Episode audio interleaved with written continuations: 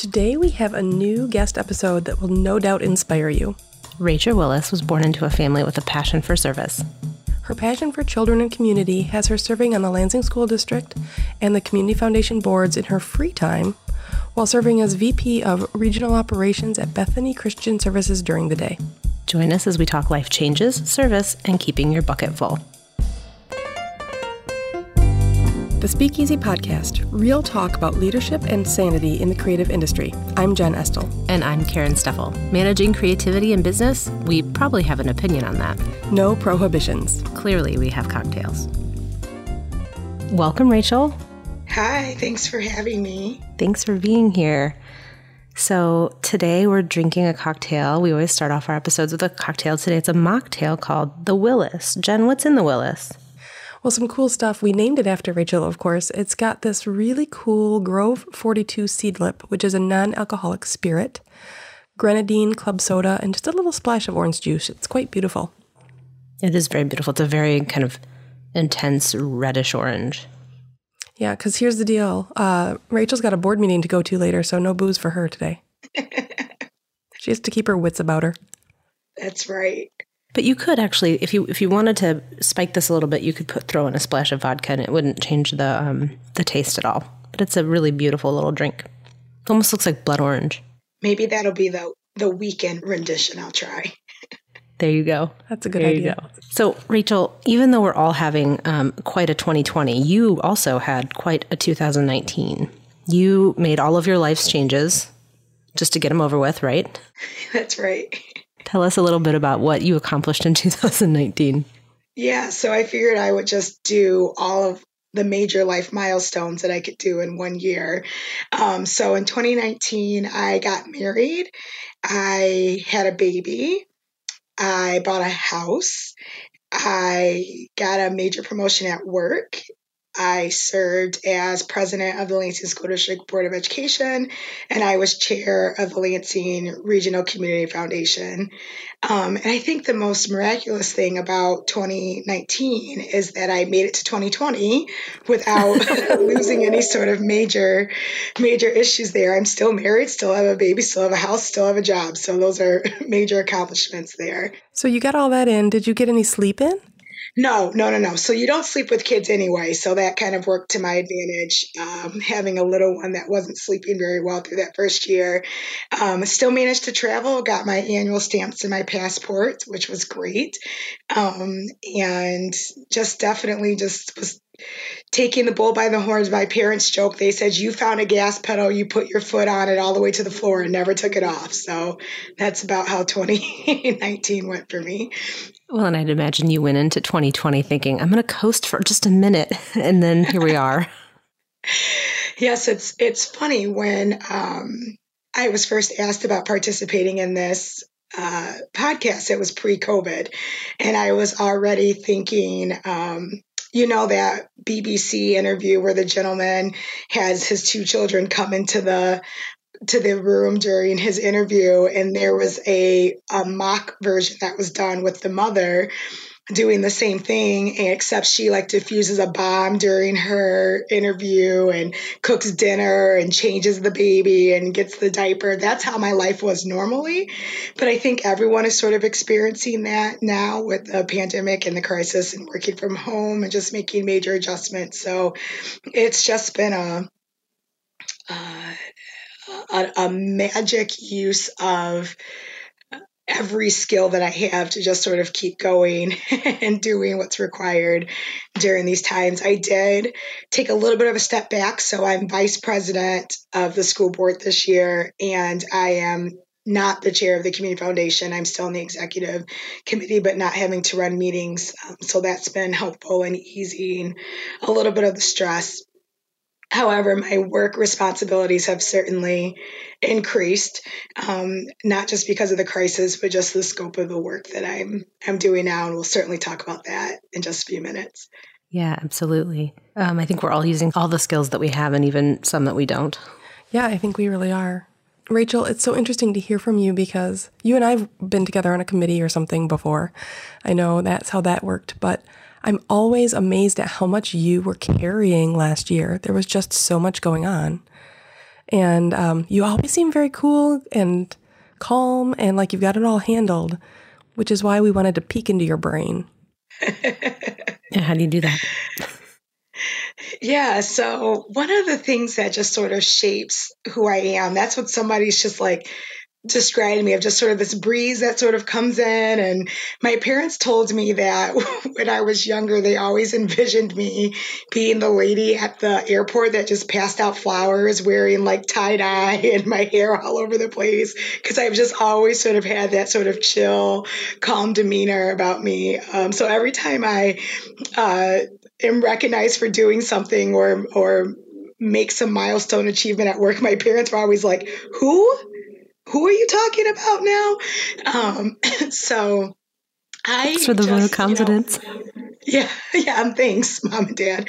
Um, so one of the things that just when I think about just what shaped me and framed me are my parents and just the background that they had and what they've instilled in me. So between my faith and my family, that's really what has shaped me. Um, my parents were raised in two totally different worlds, but met each other at college and were always very family focused and made sure that family was put first. Even so far as when i was younger there was three of us. I'm in the middle of three children.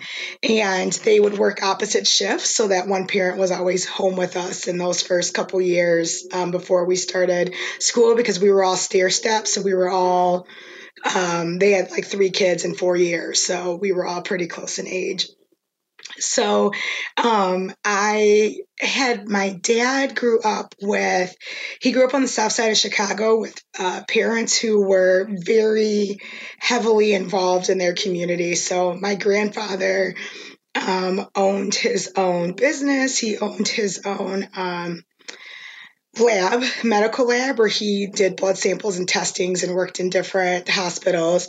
My grandmother was a nurse um, for over 50 years and also taught nursing. And they worked very hard, had five kids and a Great Dane and a tiny house on the south side of Chicago. I have no clue how they did it. Um, and were very uh, very uh, big into the civil rights movement. My grandfather actually um, went to the March on Washington in 1963, and then again 50 years later.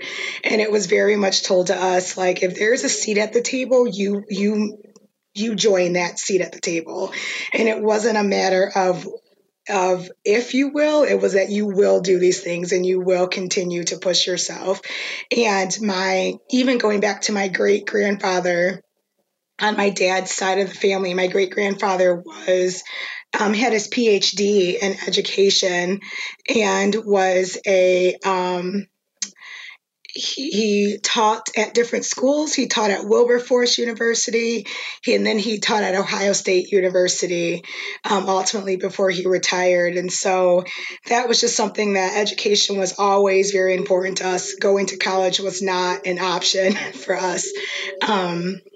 And so, uh, even where my parents, my parents met, my mother was the first person in her family to go to college. Um, and she knew that education was very important and she worked jobs all through high school. My mother was actually um, lost both of her parents by the age of 12. Um, and was raised by an older sister of hers in Illinois after the age of 12 and was just like, I want better for myself. I want a family and paid her way through college, made to college, and she never stopped either. And so and she was I first just, generation, right? Yeah, she was first generation. And so it's just been amazing to me that, you know, to see my my mother grew up in a house where she had no running water till she was 10 years old. She had, uh, what they had dirt floors, but my mom said they would sweep the dirt floors. She had to walk to school and just she has so many stories about what she went through as a young lady that she was the person that's like I walked 2 miles up hills both ways in the snow to school. And then we always have to call her out. We're like mom you lived in Alabama. There was no snow. And she goes okay well there may not have been snow but it was still uphill both ways and I was barefoot. So those are always probably 95 degrees though so we'll give her that yes, it was hot. Red dirt and clay. My mom grew up in the very deep South. We always say if you think about the challenges that Selma, Alabama had, just go two hours further into the deep South, and that's where my mom was raised. So, yeah. What a crazy and great story. So you were you were you were raised by people who had a pedigree who which was completely different, but the pedigree still was rich in resilience and determination, and that is what pushed you forward. That's those are the inklings of things that you inherited. Absolutely. That that's definitely a great way to put it. They both my parents, I just watched them you know, my dad would work multiple jobs, um, and they both went into careers where they were able to work through till their full retirement and just said, Hey, kids, keep going. And thankfully, I just had that support to just keep going. And I also sometimes I blame my sister. So I'm a middle child, and my sister got all so you A's have to blame your school. sister for a lot of things. Exactly. My sister got all A's in school, so my parents would look at me. They were like, "Okay, your sister did it." I'm like, "Come on, C's get degrees. This is fine." But it didn't work out that way. I was still kind of pushed to continue to achieve, which has helped. But even as a young woman, when you when your parents moved to Lansing, your dad was in law school, right? And your mom decided to again get that seat at the table, right? So that like that desire to ha- have a seat at the table, a voice, and to serve was right there for her. Yeah. So my dad, when he first moved to Michigan, he actually lived at the YMCA um, for a while and then would go home to Illinois every weekend where my mother and sister were. And then when my mom became pregnant with me, she was like, okay, I should probably live in the same state as my husband. Um, so she moved to Lansing. Um, and I, so I was born here. I was the first person in my family that was born here in Lansing. And my mom just started saying, okay, well, I'm got to make this place home. Where do I do that? And she just started joining board after board. And she started at the Y. She started doing things at the county. Um, I joke with my parents that they've never met a stranger in their life. Like they're the people that strike up conversations in the checkout line, at the car wash, in the drive through light. Like, what are you doing?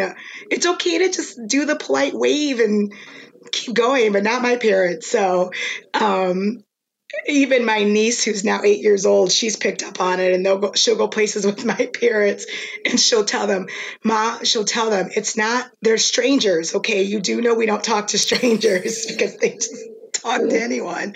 Um, so that's just yeah my i just watched my mom just make these relationships with folks. And so that was just my normal um, to just strike up these conversations and engage with people and and just have an active service. And just going back to my my extended family you know my grandma was uh, head of the Black Nurses Association in Chicago. So when even when we would go visit my grandma, she would take us places on the weekends. We'd go to different uh, workshops or events or meetings, and it's funny.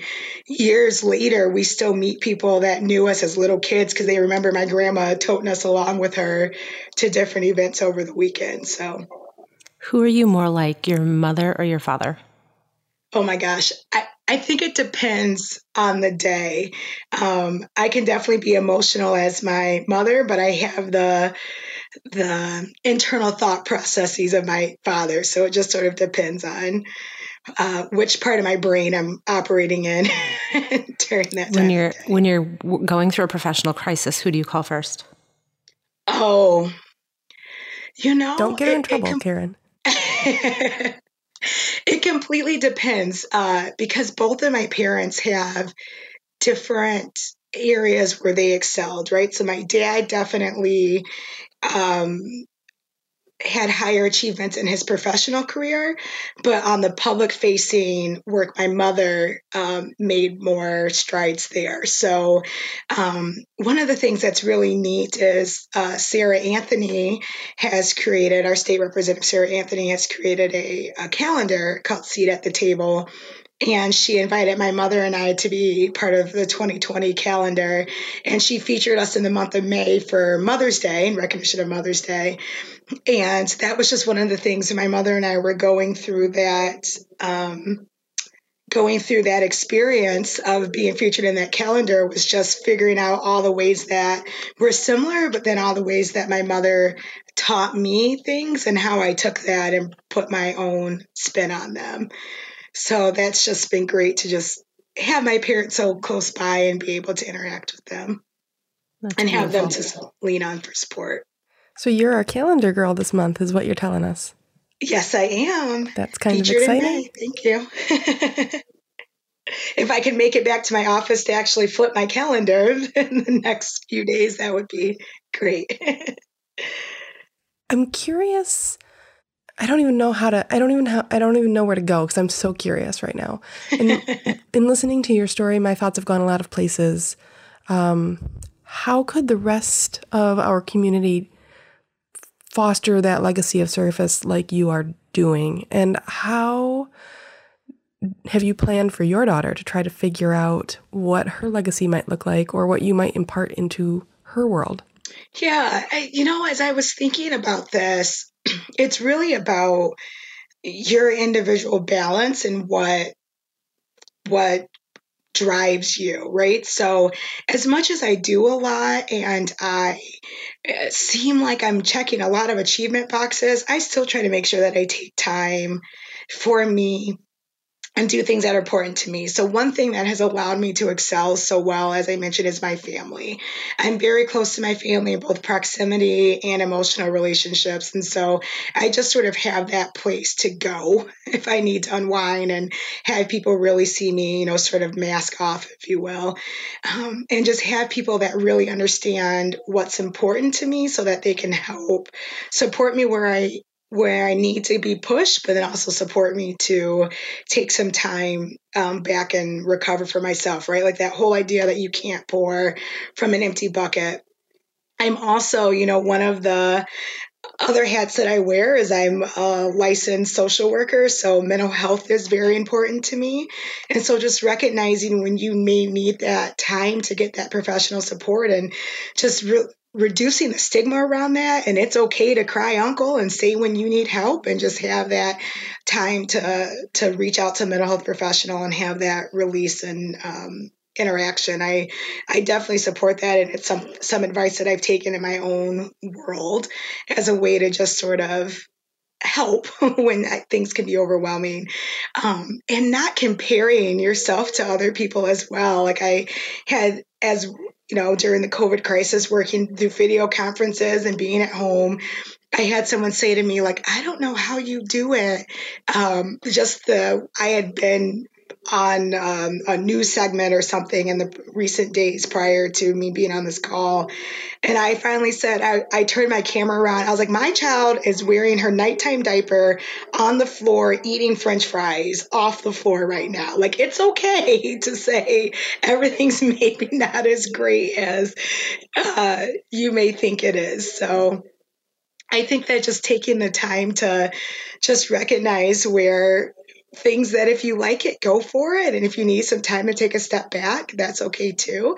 I definitely have, you know, I love traveling. So I always make sure that I'm intentional about taking time out to travel and just shutting off when I can. Um, those are things that I definitely try to do within intentionality. Thank you for that. I think we all need to hear a lot of those notes.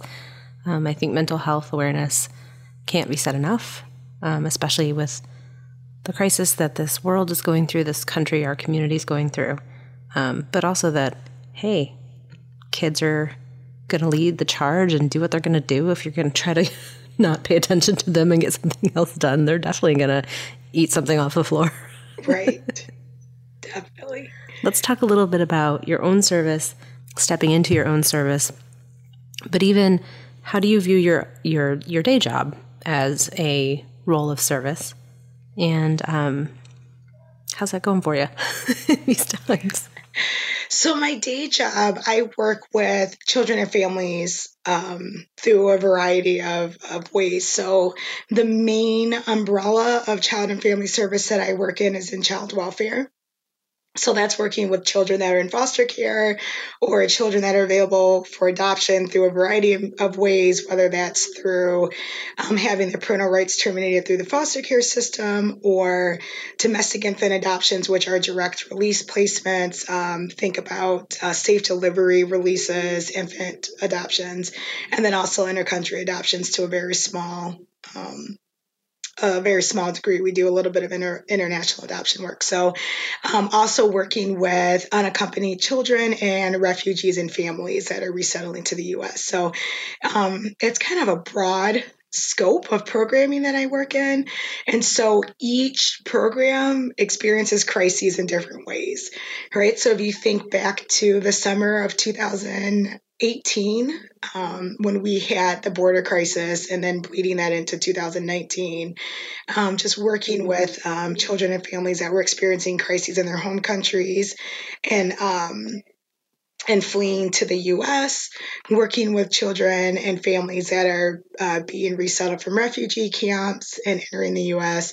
Just the scope and number of unaccompanied children, so children that are entering this country of all ages and they're alone and helping them find their families or sponsors. Um, and then plus we have the unfortunate number of children that are experiencing abuse and neglect. So in the state of Michigan at any given time, there's over 12,000 children that are not with their families. So they're in foster care or adoptive home or in congregate care settings. So that would be um, residential facilities or other type of treatment facilities. So there's a large uh, sort of community that operates around supporting those children and families all the time. I can't even listen to you talk about it without crying. So I don't know how you do your job. Yeah, I have been in this career for 10 years now. Um, and when I started, I never imagined where it would take me but I uh, like just recently reached uh, had a family reach out to me and it was the first adoption case that I ever did. Um, and this family actually ended up adopting two children and their request to me was um, the agency that I work for, which is Bethany Christian Services, has such a major impact on their lives and their family's life that they wanted to give back, especially during this time of crisis. And so, that to me are the type of things that sort of keep me going. Um, one of the things that's just been a major area of concern is just during this crisis, we worry about the children and families that are not seen right? So, with schools being closed and access to a lot of services being significantly impacted, we worry about the kids that aren't able to get meals or not able to get the services that they need, that they rely on, um, whether that's occupational therapy, physical therapy, speech therapy. Even though we're doing modifications and adjustments as we can, we know it's not to the extent that a lot of our children and families need so just sort of helping them meet uh, the needs of their their families the best way that we can but just knowing that as things start to reopen that we'll see a, a an, an, increase in um, potential referrals into the system um, to be able to assist children and families. So that's just something that we are preparing for even during this sort of slow time um, of working from home and staying at home. And i think probably the um, the increase in stress and concern that economic concern and, and um, emotional stress that people are under, um, the amount of domestic abuse that we know that is increased during times of crisis means that the child welfare system is probably going to be flooded when the courts open back up. Yeah, and that's something that it's definitely unfortunate, but it's a um, an aspect of our community and our society that's always always always sort of always going on. Um, so I started in my career in child welfare before I started my sort of public service outward facing um, work. And that's definitely sort of what drove me to at least starting with running for the school board was that I've always sort of been interested in the continuum of care for kids. So I actually started when I went to college, I wanted to be a pediatrician. And I was like, okay, that's a point in care and, t- time when you know I, I know I can care for somebody. So eventually people go to the doctors, all kids go to the pediatrician, even when they're healthy. So this was a point in time when I know I can care for kids. And when I was going through my medical programming, um, the medical uh, curriculum required that we take a social work course. And when we took our first social work course, my life changed. I could not, I was like, there's a whole nother set of spectrum of services that need help um, in this world. And I was like, I'm going to get in, in in a different spot on this stream, right? Like I working in the medical field is one spot on the tra- stream and social work is all in that same stream. And so I decided to move upstream a little bit in my area of service but I never lost sight of, you know, sort of the policy aspects that impacts the work that our children and families need. And so that's sort of what drove me to the school board. My mother was on the school board for eight years um, when I was still in school. And at the time that I joined the school board, it was in 2011 is when I ran and the schools were facing a significant amount of economic crisis. Um, enrollments were uh, very much declining in the area. And I was like, I think I had a wonderful experience in the Lansing School District. Let me join and see what I can do to help. And that's where it just started. There was a vacancy and I applied. I did not get the vac- uh, appointment during the vacancy, but that fall there was three seats open and I was challenged by a member of the community to run, and I did, and I feel like I just never looked back. Um, so that's just been a great uh, component of my life, just being able to live sort of in both worlds. So I feel like during my day job, I don't even call it nine to five, but it's the the job that moderately pays my bills as a social worker. Um, I I'm on one aspect of the continuum, and then in the evenings and any other time that I have available, I'm working in the education aspect of the continuum, and then that certainly fit my calling when there became a call to be on the community foundation board.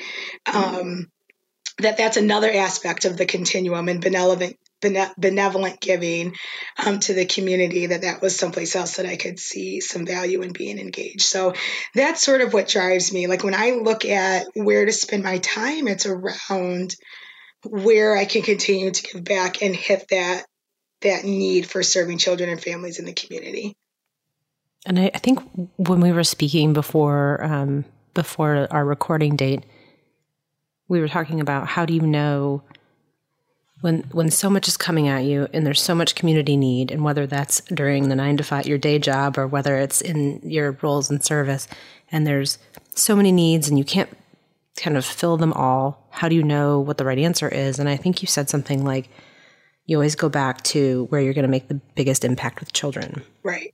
And i just feel like that's a very easy guiding principle for you that there's just this there's this line that you might have to weave back and forth around it but to get right. there, but you're still kind of always toeing that line. Yeah, that's definitely the, the line that I sort of look at as my area of expertise. And then there's other area of expertise needed. You know, sometimes I forget about the business aspect or other, uh, maybe the elderly population. And so I just make sure that I'm surrounding myself with other individuals that can speak into those other lines and then just um, focusing on my area of expertise, which is children and families. I will say that Lansing's probably pretty lucky to have you. My oh. goodness. yes. Thanks for watching out for our stuff and our kids. I do what I can. I want my my little one to have every opportunity that I have. I mean, Lansing's just a great place. Um, it's so incredibly diverse and just from the manufacturing work that we have to the farming community that's close by to the diversity in our schools to the diversity in the in the population it's just it's absolutely incredible. Even my husband is from the east side of the state and he's from the detroit area and whenever he comes here he's like it is a totally different world here than in the tri-county area and near detroit so i love it here. It's pretty cool. All right i have one i have one more question for you and I think it, it might be well t- timed because we've been sort of in a crisis mode. But I know through both your work and your board service, you have been in crisis mode before. So give us some tips. How do you handle all that? um, yeah. So it's funny that you mentioned the word crisis because it's hard not to hear that and get triggered and start to go into your flight, fright, flight, fight, or freeze mode, um, which I think a lot of us are sort of getting pushed into during this this uh, crisis around COVID. Just when you start to think about wanting to protect yourself um, and your family, but I always try to take a pause and take a step back and not um, go to that primitive part of the brain first. And so I have sort of a, if I start to feel my heart race or my brain not think rational thought, I can sort of remind myself, okay, you're literally not in your right mind. Like the part of your brain that needs to make rational decisions is not functioning right now. Um, yeah. And so just taking a step back and then going back to that, uh, that base, right, of my family being there to sort of bounce things off of, to just sort of recall there have been some extremely challenging times in the past year, year and a half that I've faced across all of the commitment areas that I'm in charge of, whether it's been work or school board. Um, and so just trying to take a step back and remember, okay, where do I want to see things turn out, right? So not always worrying about responding in that immediate crisis, but thinking about where do we want things to be at the end of the day. Um, and if you can just sort of take that step back, then you can see things from the bigger picture. And so that's what I that's what I try to do. By no means am I perfect at it, but this is definitely one of those I say, this is my advice now, whether I can actually do it and do it well, that's a different question. You didn't ask that question, Jen. So no, I didn't ask that question. We're all practicing all the time. Yes. yeah, and like I said earlier, when you were talking about using your best skills, sometimes we're using skills that aren't quite quite as honed as they uh, some of your other skills are, and so you know we're all doing the best that we can, but but knowing to pause and knowing when you're uh, not using the logic side of your brain, but using that reptilian part of your brain. Yeah, that's a good, fairly useful. It's a good thing to notice. So, what's on the docket for the rest of 2020? so, there's just, you know, when I think about the community focused area, you know, when I started 2020, my focus on the school board was we were looking for a new superintendent um, and just adjusting. This is one of those things, okay, where we had to adjust to a crisis. So we made a little bit of a pivot.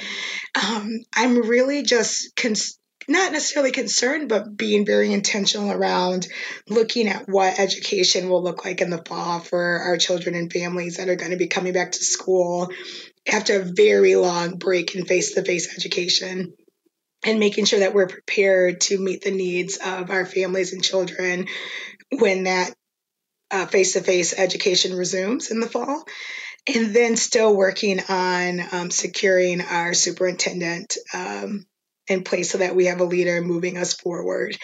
And then um, in the in the personal work life balance um, my goal is to just continue to raise my little one and watch her grow and thrive. That has been uh, sort of the bittersweet part of being home is that i'm able to see her and see her take her first steps and not miss out on some milestones that i may have otherwise missed out on from being at work or having my commute or something like that. So I just have a lot of positive things that I'm keep me that help me sleep at night when otherwise the crisis would help keep me up at night. So just trying to balance the positive things that are are possible to look forward to. Yeah, I think I I'm, I'm truly hopeful that even amid all the heartbreak and um, sadness that people are going through, that there's something on the other side that is better for us all in terms of the way that we operate and that we um, relate to one another and that we value.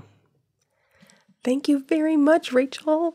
It's been so great to hear your story. It's so interesting to me. I, I love how you said your parents put it that you found the gas pedal and you pushed it all the way down. And it's nice to see somebody come out of a year like that still inspired. So that's kind of nice. Oh, thank you.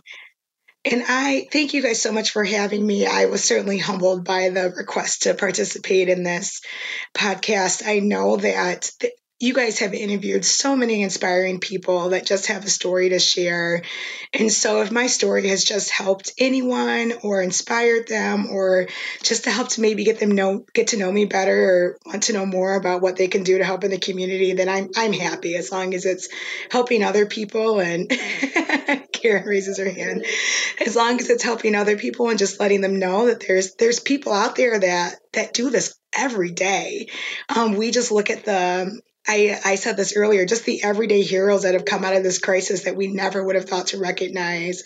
The folks working at the drive throughs, the folks working at the stores, the custodial staff that are still helping the hospitals keep going, the first responders, the social workers, the teachers, the stay at home moms that all of a sudden became teachers or parents. I mean, all of those things that just have helped the community sort of say, hey, we're all in this and we got to work together. That's what it's all about to me. And my niece is eight years old and she saw a commercial recently and it, it was how we're all in this together.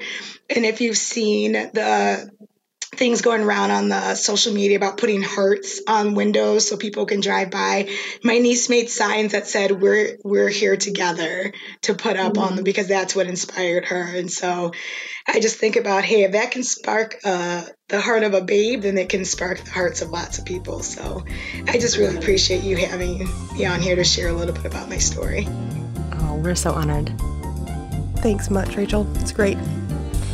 Thanks for listening to this episode. If you liked it, share it with a friend. So, Jen, what are we talking about next time? You know, every business has to evolve as a natural reaction to change. But what about when that change hits you like a freight train? Or like a pandemic? Right. Join us next time as we talk about lessons learned through a new way of working, what's on the other side, and how to peer into your business evolution crystal ball. Thanks, everybody. Talk to you next time. Cheers.